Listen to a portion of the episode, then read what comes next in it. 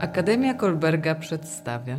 Dzień dobry, dobry wieczór. Y, dziś gościmy w domu Marty Tarnowskiej. Dzień dobry, dobry wieczór. Witaj Marto. Y, ty jesteś śpiewaczką, jesteś animatorką, organizatorką, antropologiem, można tak powiedzieć? Mm, tak, bardziej socjolożką czy antropolożką, ale tak, zdecydowanie.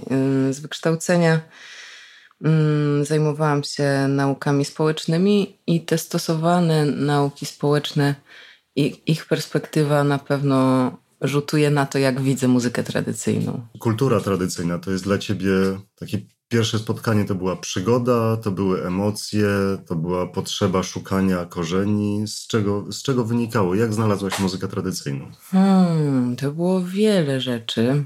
To było połączenie kilku aspektów. Z jednej strony zetknięcie e, z muzyką kurpiowską w wykonaniu Adama Struga, który wiedziałam to o nim, że pochodzi mm, z okolic rodzinnych e, mojej mamy. I kiedy go usłyszałam, miałam poczucie mm, zetknięcia z nieprawdopodobną egzotyką w zasadzie, tak bym to ujęła. To znaczy z, ze stylem wykonawczym, z estetyką muzyczną, której, z którą nigdy w życiu nie obcowałam wcześniej.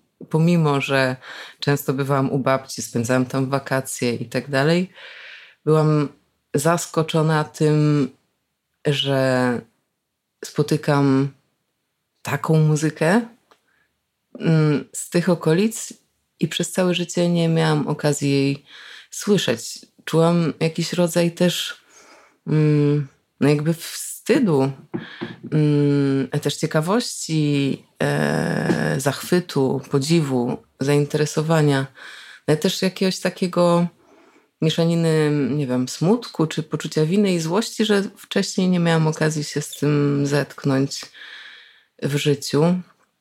A jednocześnie to się nałożyło na taki czas w moim życiu intensywnych poszukiwań, poszukiwań mm, trochę na czuja, nie wiedząc do końca czego szukam. Dzisiaj bym myślała o tym jako o z jednej strony szukanie korzeni, a równocześnie szukanie sposobów ukojenia w moich procesach żałoby, które wtedy przeżywałam. Czyli Adam Struk po prostu idealnie się wpisywał w twoje potrzeby. Kurpie, pieśni pogrzebowe i poszukiwanie. No to był w gruncie rzeczy zupełny przypadek, że ja trafiłam do Struga, bo po prostu spotkałam pewnego pięknego dnia Olgę Stopińską, którą znałam z, ze świata muzyki afrokubańskiej. Ona wtedy śpiewała muzykę afrokubańską, a ja tańczyłam parę lat wcześniej w jednym zespole. I spotkałyśmy się na jakimś proteście przeciwko reprywatyzacji kamienic na Szarej, niedaleko jej domu. I wtem, kiedy rozmawiałyśmy, co tam u nas, nie widząc się po paru latach, ona powiedziała, a że właśnie wróciła z bimbrogrania w Nowogrodzie. Więc pytam, o, a moja babcia stamtąd pochodzi, a co to takiego? Ona mówi, tak, a znasz Adama Struga, a wiesz coś tam. Mm, więc nie znasz? No to koniecznie musisz, ja tu organizuję warsztaty z nim i chodź, sprawdź to, poznaj i tak dalej. Więc to było, to był czysty przypadek. Ja po prostu interesowałam się zupełnie innymi światami i gdzie indziej w gruncie rzeczy szukałam zaspokojenia podobnych potrzeb, jakichś, nie wiem, bycia razem, wspólnoty, kontaktu, zbiorowego wrzenia, uniesienia w muzyce i tak dalej. Mm. Ale szukałaś tego. Szukałam, szukałam, przy czym szukałam w innych strefach kulturowych. Szukałam w muzyce afrokubańskiej, szukałam w e, muzyce zachodnioafrykańskiej. Z Afryki na kurpie. tak. Wtem wylądowałam na kurpach i bardzo się z tego cieszę. Stąd był już jeden krok do spotkania z Trójwiejską, mm -hmm. no bo to też w Kurpie, ze tak. Stowarzyszeniem tak. Trójwiejska, z Sewerynem Huzarskim, Kasią z Kasią Huzarską, mm -hmm. tak, z całym towarzystwem gdańskim i intensywne wyjazdy na Kurpie. Mm, owszem, Mm, poznałam Kasię i Seweryna, nie pamiętam czy w Olsztynie, dzięki programowi Akademia Kolberga, który wówczas był prowadzony przez Ryśka i Wiolę Michalskich. I ze Stowarzyszenia Tratwa. Ze Stowarzyszenia Tratwa i mm, Maćka Żurka i Pawła Zająca. A może wcześniej pojechałam na kurpie za namową Adama. Trudno powiedzieć. Adam rzeczywiście prowadził taką misję w trakcie swoich warsztatów, żeby wysyłać, na, namawiać wszystkie osoby, które tam przychodziły do tego, żeby e, jechały na wieś do parafii swoich dziadków, poszukiwać swoich korzeni. Mm. I ja zresztą miałam na to ochotę już od długiego czasu, bo zanim trafiłam do Adama jeszcze, to zaczęłam się snuć po wsiach okolicznych mojej babci, mm, robiąc badania terenowe do pracy magisterskiej i pytając ludzi, drążąc mm, w gruncie rzeczy historię tego, jak to się stało, że we wsi mojej babci no, w dużej mierze zanikły śpiewy pogrzebowe. Są jakieś takie szczątki absolutne tego. No, chciałam sprawdzić, czy ludzie pamiętają po kolei, jak to się wydarzyło, że w tej konkretnej wsi przestano te pogrzeby ośpiewywać w takim stopniu, co się stało ze śpiewakami, jaki wpływ miał na to powstanie domu pogrzebowego w okolicy, Mm, co się stało z zeszytami i tak dalej. No różne czynniki, jak to się miało do elektryfikacji wsi, budowy szosy, doprowadzenia mm, wielkich mediów. Mam tu na myśli i radio, i telewizor, jak to się miało w następstwie czasowym do siebie. Więc w pewnym sensie to była y, kontynuacja, a jednocześnie wielkie odkrycie, bo dzięki temu, że mm, pojechałam na konferencję do Radziejowic w Kolberga i tam poznałam ekipę Tratwy, która prowadziła program Akademia Kolberga, to mm, na ich zaproszenie weszłam w sieć osób, które robią podobne rzeczy i się interesują mm, tym samym, przez co Akademia Kolberga to program, który był zrzeszenie, zrzeszał po prostu osoby, które w różnych regionach Polski jeździły po wsiach, e, szukały muzyki, praktykowały tę muzykę i robiły coś, żeby ta muzyka też została na miejscu. Nadal to robią. I dalej tak jest, tak. Trochę ten czas przeszły jest o tamtym momencie, dla mnie ten program też przeszedł jakieś przeobrażenia, przy czym wciąż jego rdzeń jest taki, mm, jaki opowiadam teraz. I trafienie do tej grupy i możliwość spotykania się regularnego i inspirowania i wymiany doświadczeń, wymiany też błędów i klęsk, było nieprawdopodobnie e, cenne i inspirujące i też takie mm, dodające skrzydeł, bo dające poczucie wspólnoty i jakiegoś razem, tam gdzie każdy czuł się trochę osamotniony w terenie, w którym działał, gdzieś nie zawsze będąc, nie wiem, zrozumianym przez lokalną społeczność, o co im tam chodzi i po co oni się tutaj um, włóczą, czego szukają.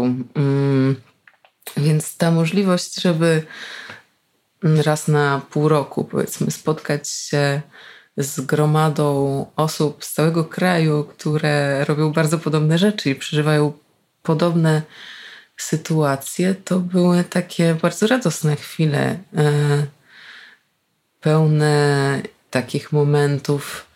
Aha, albo momentów, uff, to nie tylko ja tak mam.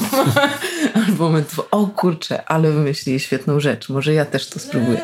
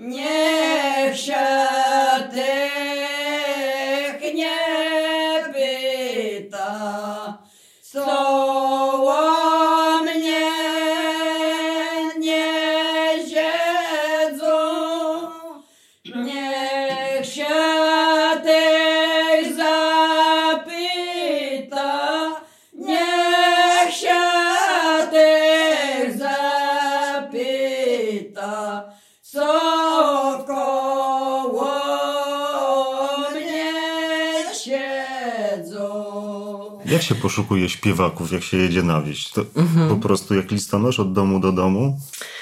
E, można, to jest jedna ze strategii możliwych do przyjęcia, chociaż pewnie odrobinę uciążliwa.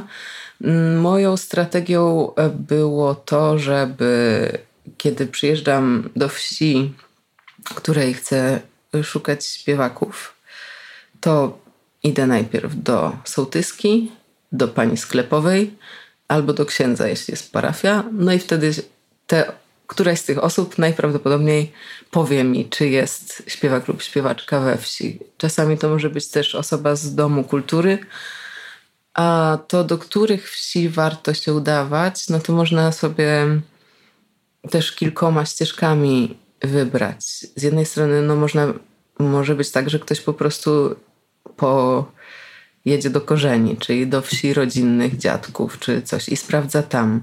Może być tak, że ktoś szuka w konkretnych wsiach, których na przykład zachwyciły go nagrania archiwalne i wie z archiwów, że tam kiedyś byli śpiewacy, więc może chce sprawdzić, jak teraz są śpiewane te pieśni, bo prawdopodobnie inaczej. A może być też tak, że ktoś szuka tych, którzy się uchowali przed konkursami, koncertami, archiwami, nagraniami. I wtedy ja bym szukała takim tropem, żebym sprawdziła na mapach administracyjnych, do których wsi najpóźniej dotarła szosa i wielka, wielka elektryfikacja wsi. I wtedy moim zdaniem są największe szanse, im mniej dostępna wieś, im bardziej na uboczu, im gorszy dojazd, tym większe szanse, że jeszcze jakaś piękna muzyka się uchowała.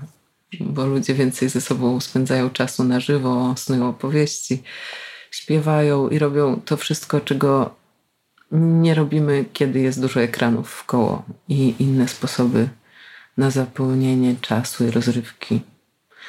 Więc tak, sołtys, sklepowa, ksiądz.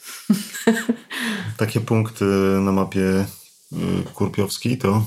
Moje punkty to na pewno Bandysie, to Myszyniec, to, mm, to Gąski, niedaleko Dąbrówki w gminie Lelis. To też Nowa Ruda, mm, to też Zalas. No to też oczywiście moje wsie rodzinne, czyli Łądczyn, skąd pochodzi moja babcia i Nowogród, gdzie się urodziła. Przy czym największym sentymentem darzę Bandysie i najbardziej mi tęskno do Bandyś, kiedy myślę o Kurpiach i o pani Bronisławie Świder, pani Antoninie Deptule, o pani Mariannie Kuta, o, o pani Marysi Piórkowskiej, o pani Mariannie Bączkowej też. Piękny kawałek Puszczy Kurpiowskiej, Stare Świerki, takie mrocz, lekko mroczne, niedostępne, omszałe lasy i piękna wieś pośrodku, do której właśnie późno dotarła droga. Dobrze. Przejdźmy teraz do Twojej prywatnej, do Twojej bardzo osobistej, intymnej potrzeby, o której mówiłaś już mhm. wcześniej, że spotkanie z pieśniami pogrzebowymi pomogło Ci przepracować swoją żałobę. Tak. tak? To, co wiedziałam już snując się po tych wsiach i pytając o rzeczy, doświadczenie różnicy dwóch stylów żegnania zmarłych. Z jednej strony mm, sposobów, w jaki to robiono na wsi, w domu rodzinnym mojej mamy, kiedy e, zmarł mój dziadek, albo w domu rodzinnym taty, kiedy też e, dziadek, później babcia i stryj byli mm, żegnani i grzebani. Zapamiętałam olbrzymie napięcie związane z tym, że zmarły jest w domu i przychodzą obcy ludzie i, i śpiewają i pamiętam wręcz takie uczucie, że no nie wytrzymam, zaraz zemdleję albo się zżygam z napięcia, bo już nie, mo nie mogę tego zdzierżyć i że ludzie mdleli w tych e, zgromadzeniach i że też jak byłam mała na pogrzebie mojego dziadka, jeszcze był, to był czas, kiedy były płaczki oprócz śpiewaków, więc lamenty i zawodzenia mm, niezrozumiałe dla mnie wtedy i przerażające.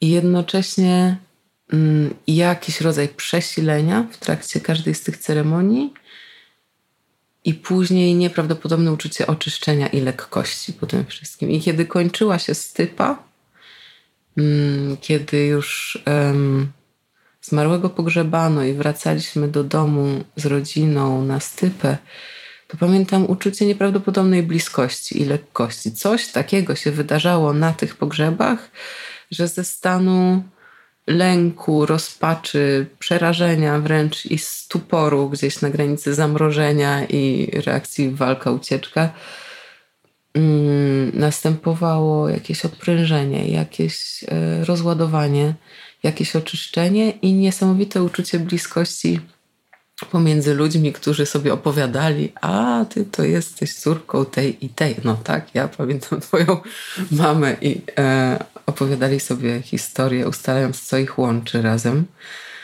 Mm, I kiedy zderzyłam się ze śmiercią bliskich już w mieście, już w dorosłym życiu, ale takim wczesno, wczesno dorosłym albo nastoletnim. Najpierw zmarł mój tata, a parę lat później moja siostra.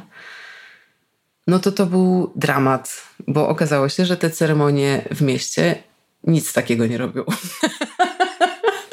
a wręcz przeciwnie. Zostawiają w jakimś takim bardo gdzieś pomiędzy. Ani ich, ich tu już nie ma, ale jeszcze nie odeszli, bo nie dało się ich pożegnać w ogóle w tej pseudoceremonii.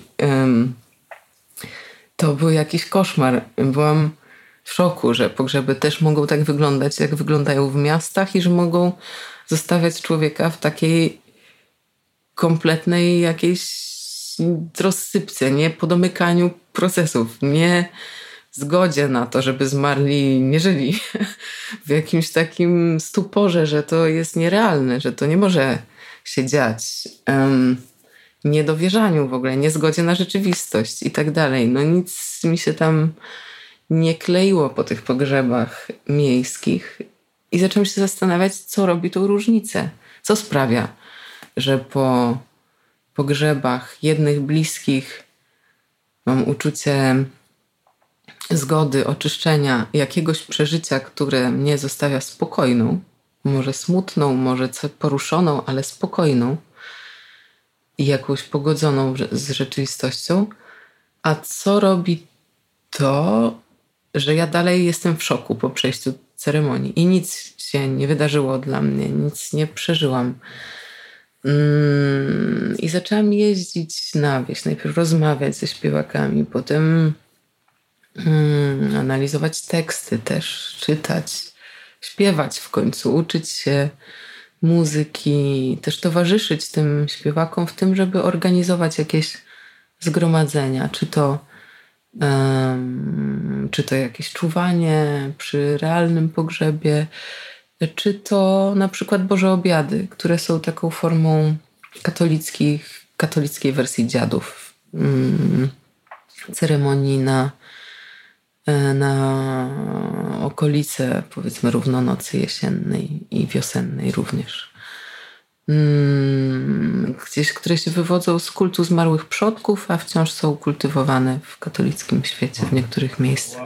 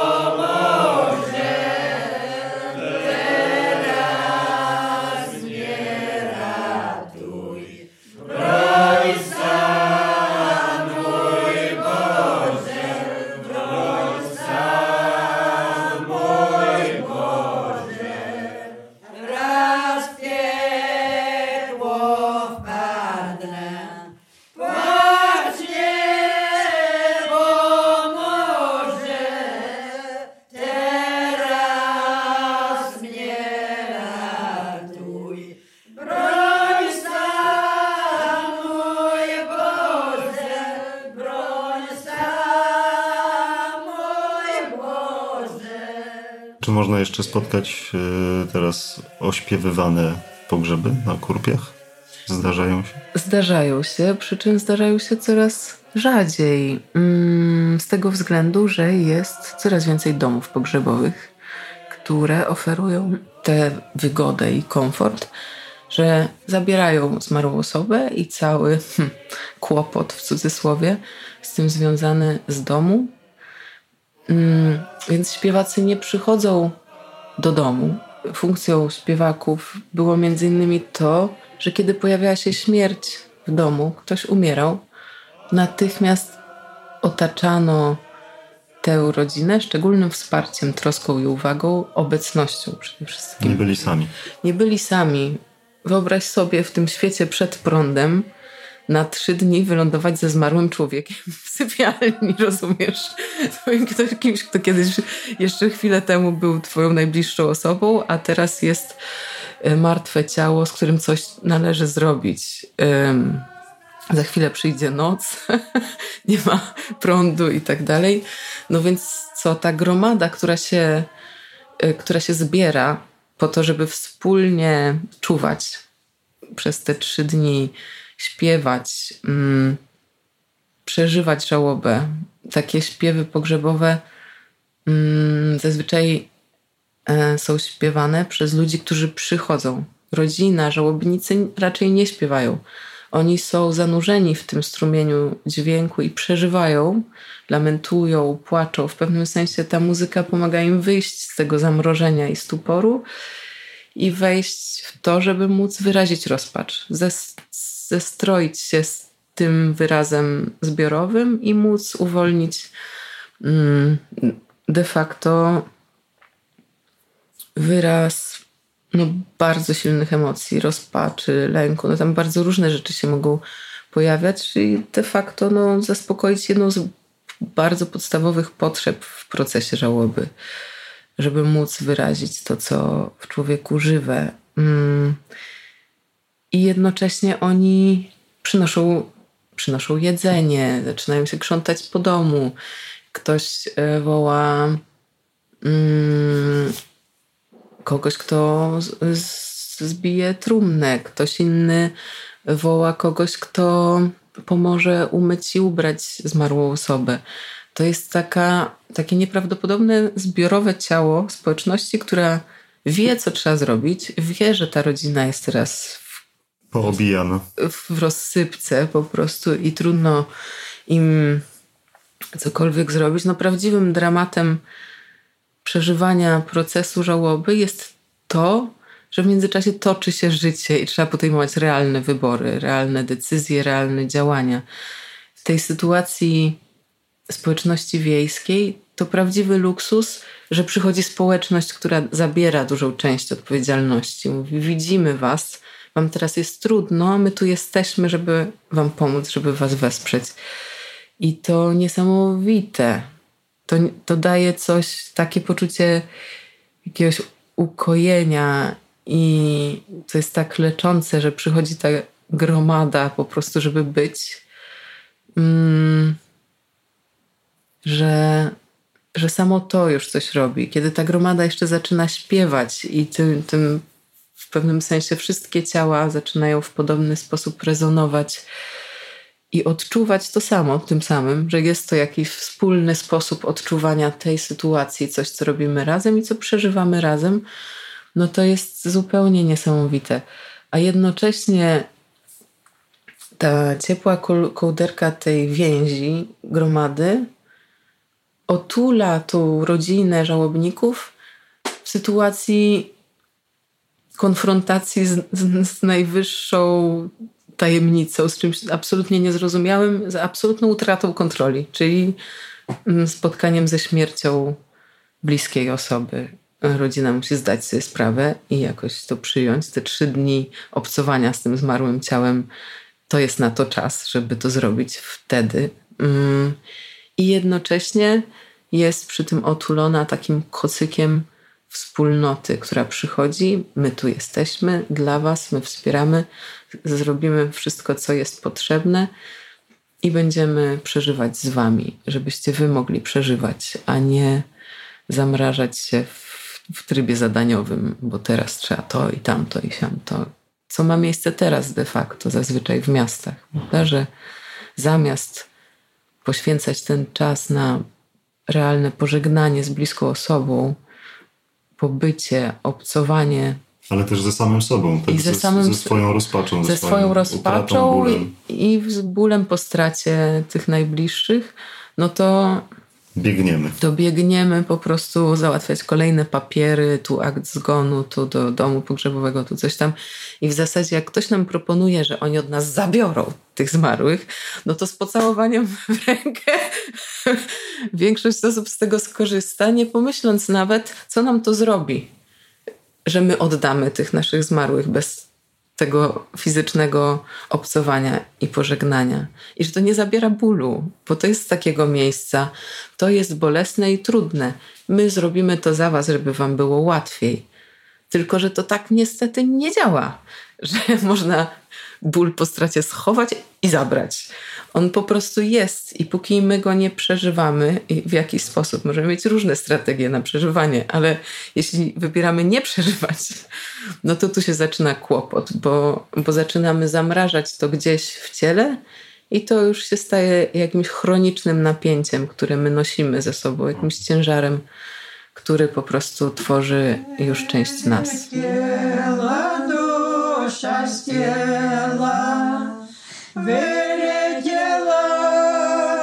Dusza z na nowej mogile siela. Ona siela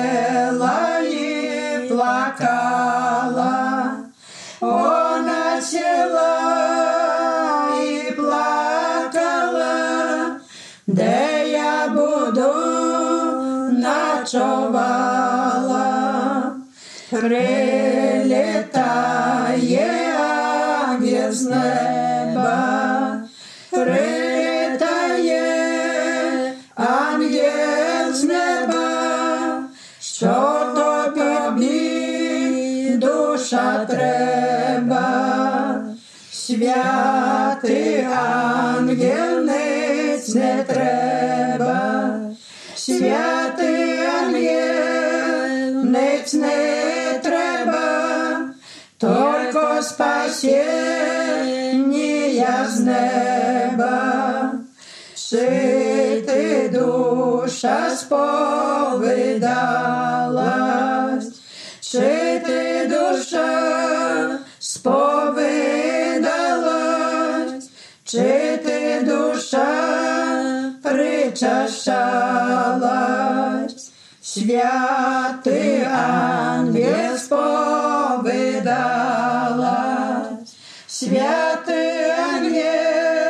сповидалась, святий Święty Aniel przyczaszczalać.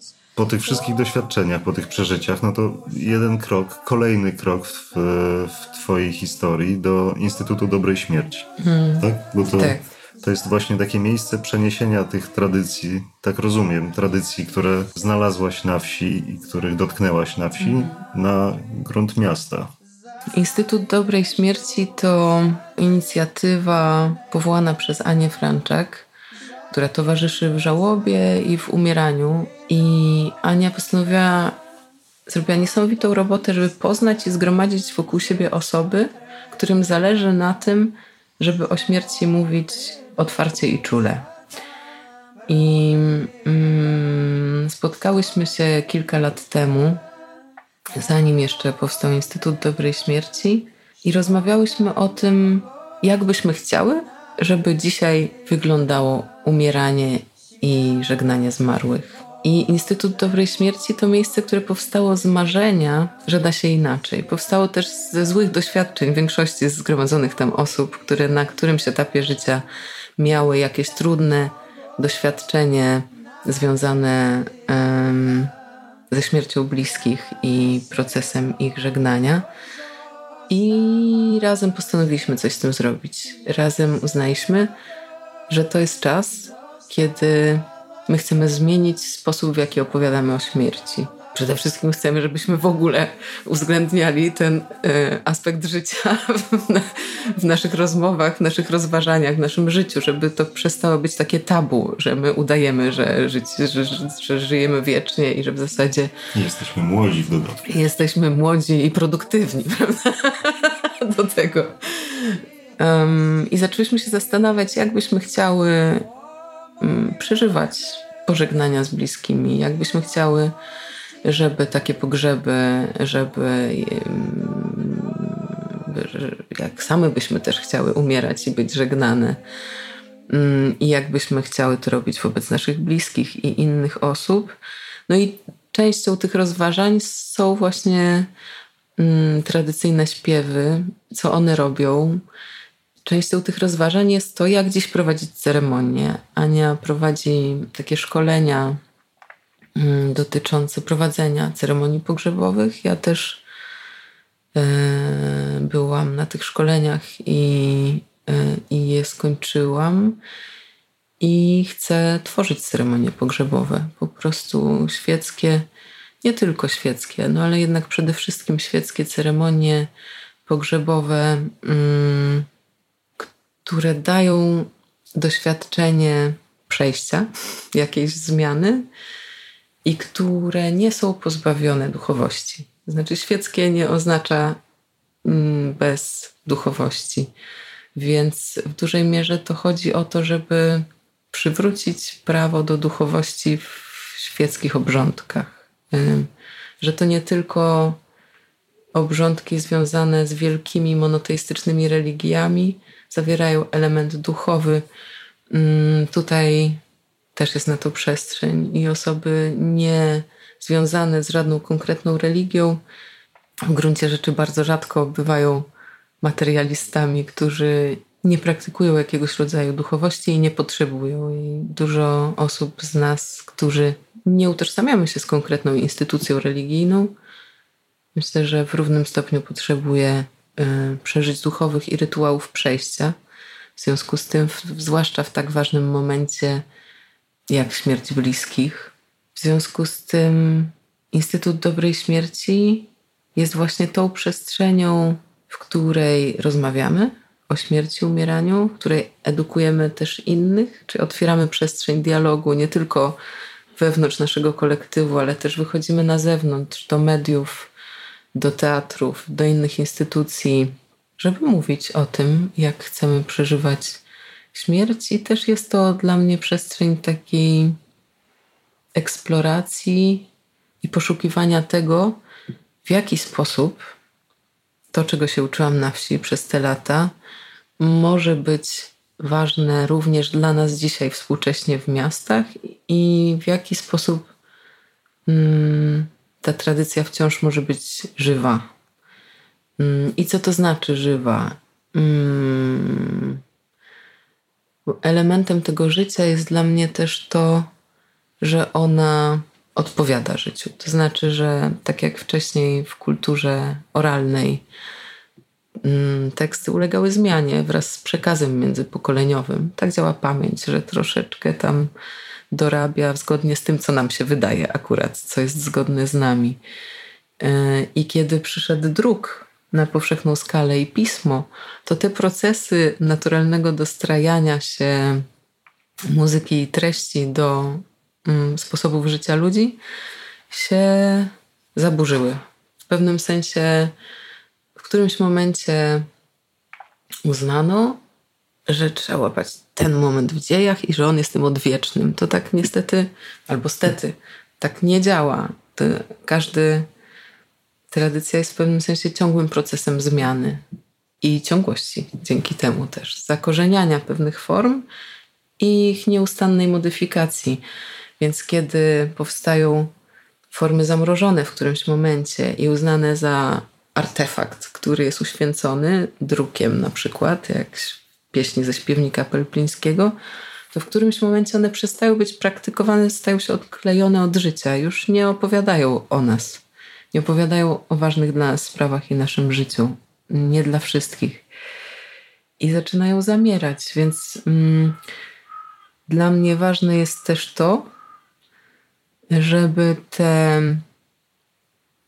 pieśni śpiewać i jednocześnie aktualizować ich znaczenia. To znaczy pozwalać sobie mm, na zmiany tekstów, na zmiany treści tam, gdzie, e, tam, gdzie jest nam to potrzebne do czegoś. Na przykład ja nie mam absolutnie żadnej zgody na antysemickie teksty w pieśniach pogrzebowych. Uważam, że jest to absolutnie przekraczające mm, moje wartości i moje granice, więc po prostu kasuję takie rzeczy, wywalam je. Uważam to nie tylko za szkodliwe, ale wręcz niemoralne i nieodpowiedzialne, żeby to robić.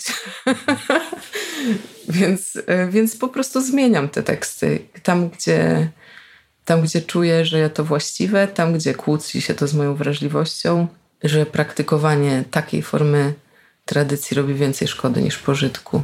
Duża część tych tekstów jest bardzo podatna na modyfikacje.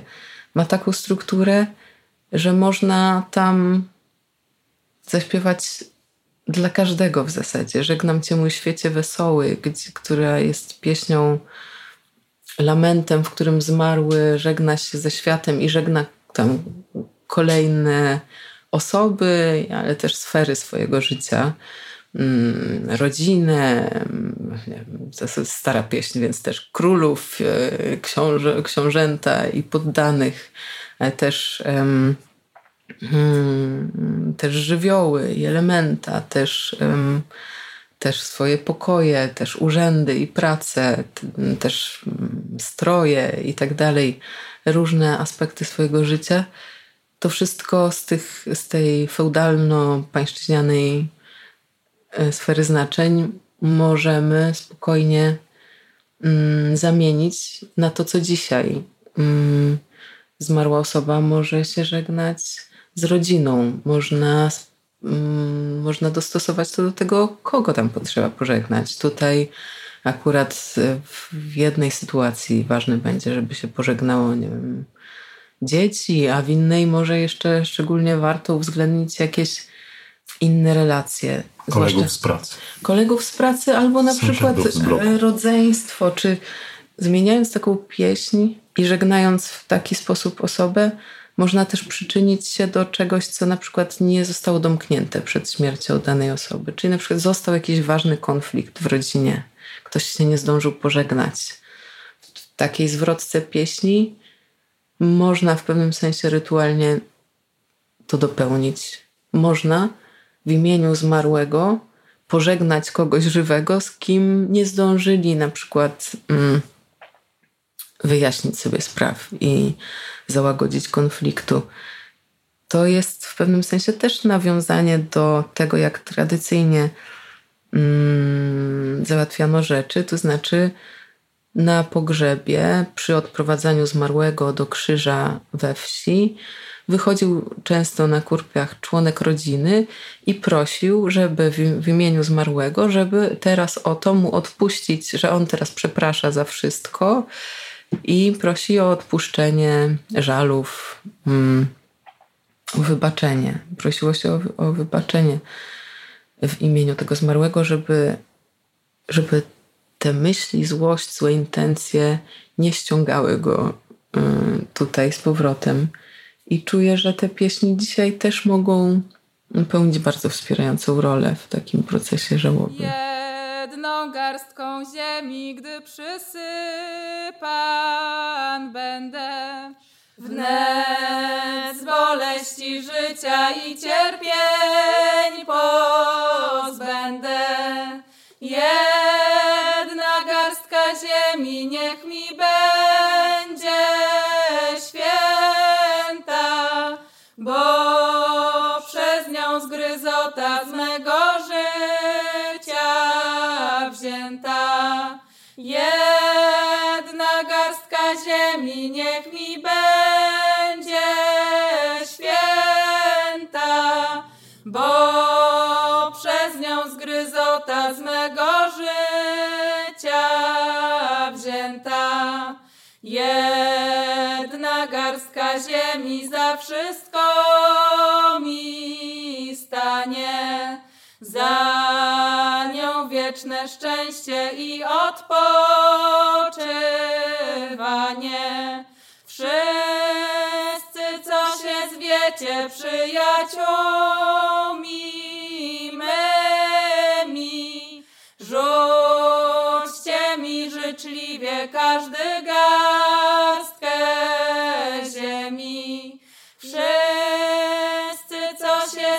zwiecie, przyjaciółmi mymi, rzućcie mi życzliwie każdy garstkę ziemi. Jedną garstką ziemi, gdy mnie przysypiecie,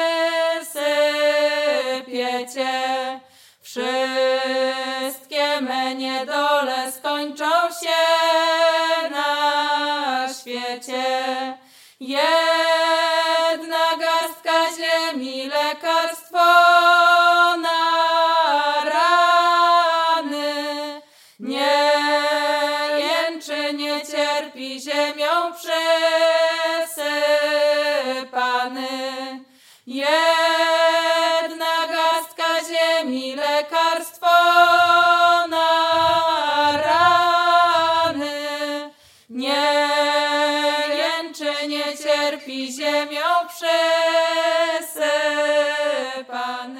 jest tradycja żywa.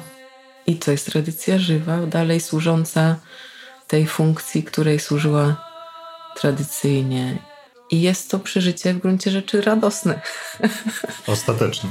Ostatecznie radosne. Ja bardzo lubię w takich sytuacjach przytaczać um, taką anegdotę o białoruskiej śpiewaczce. Niestety nie pamiętam jej imienia i nazwiska, do której pojechała Irina Maziuk, taka badaczka, etnomuzykolożka białoruska i nauczycielka śpiewu też. I opowiedziała, że jechała na nagrania do starszej pani, wydaje mi się, że pod Grodnem gdzieś.